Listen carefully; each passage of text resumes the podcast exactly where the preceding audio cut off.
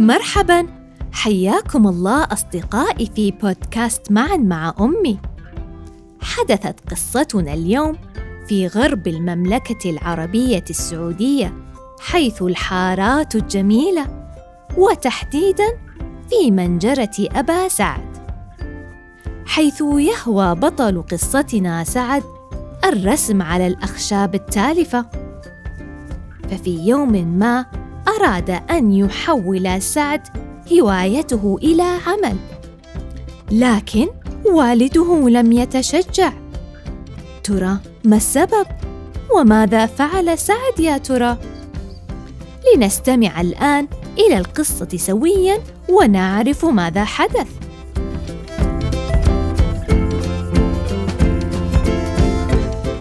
منجرة أبو سعد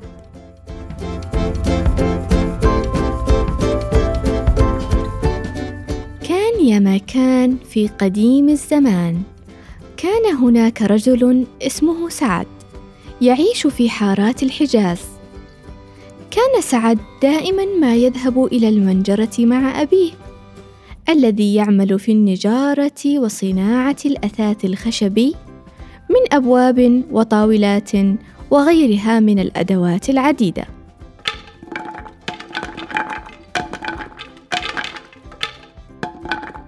كما أنه كان يحب الرسم كثيرا ويحب لون الخشب ومظهره وامتزاجه مع الألوان الأخرى.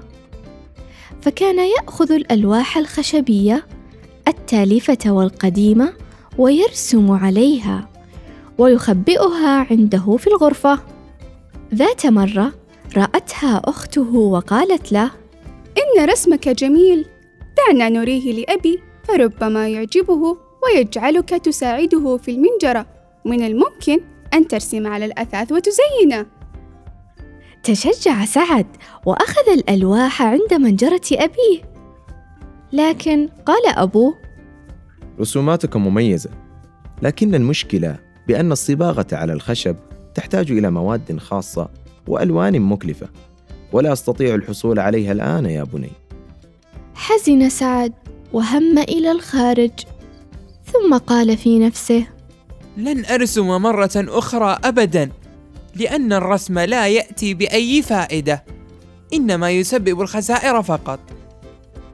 جلس عند باب المنجرة وصار يمسك بالحجر ويشخط على الألواح حتى يكسرها لكنه انتبه بعدما هدأ قليلا بأنه يستطيع أن يرسم اشكالا فريدة بالحفر. بدلا من استخدام الألوان. وصار يمسك المطرقة مع الحجر ويحفر رسوماته على ألواح الخشب.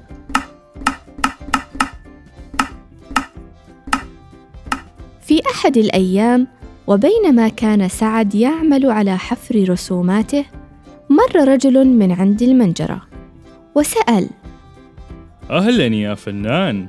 منحوتاتك مميزة وعملك متقن. هل تعمل في تزيين وزخرفة الرواشين؟ لكن سعد لم يمتلك أي خبرة بذاك المجال. فأجاب لا يا عم ولكن ألا يمكن لأي نجار خبير أن يصنعها؟ فأبي هنا نجار. فرد عليه الرجل القطع المزخرفة يعمل عليها شخص متخصص وفنان. لأن الزخارف تحتاج إلى الدقة وإلى يد فنانة ومتمرسة.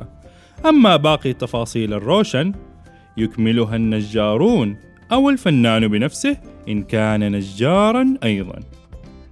شكر سعد الرجل.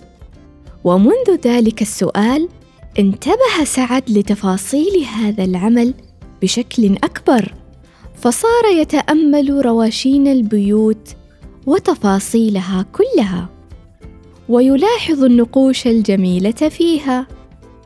عقد سعد النية بأن يبحر في مجال الرواشين ويبحث أكثر فأكثر. فراح وتعلم عند أمهر صناع الرواشين في الحجاز. وقضى وقتا طويلا وسنينا في رحلته إلى أن أتقن الصنعة. وصار فنانا معروفا في منطقته كلها. كما زينت أعماله بيوتا كثيرة في حارات الحجاز الجميلة.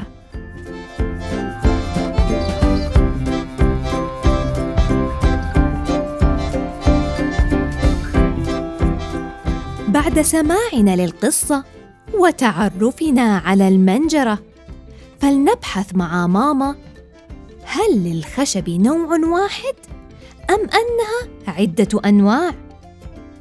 تجولوا سويا في المنزل لتبحثوا عن الأشياء المصنوعة من الخشب. ولا ننسى أخيرا ما اعتدنا على فعله. هيا فلنحضن أنفسنا ونردد. أنا مبدع. أنا فنان. أحب مهاراتي وأحب نفسي. أنا قارئ اليوم. أنا قائد الغد. شكرا لكم على حسن استماعكم. نلقاكم مجددا في بودكاست معا مع أمي من إثراء. دمتم في أمان الله.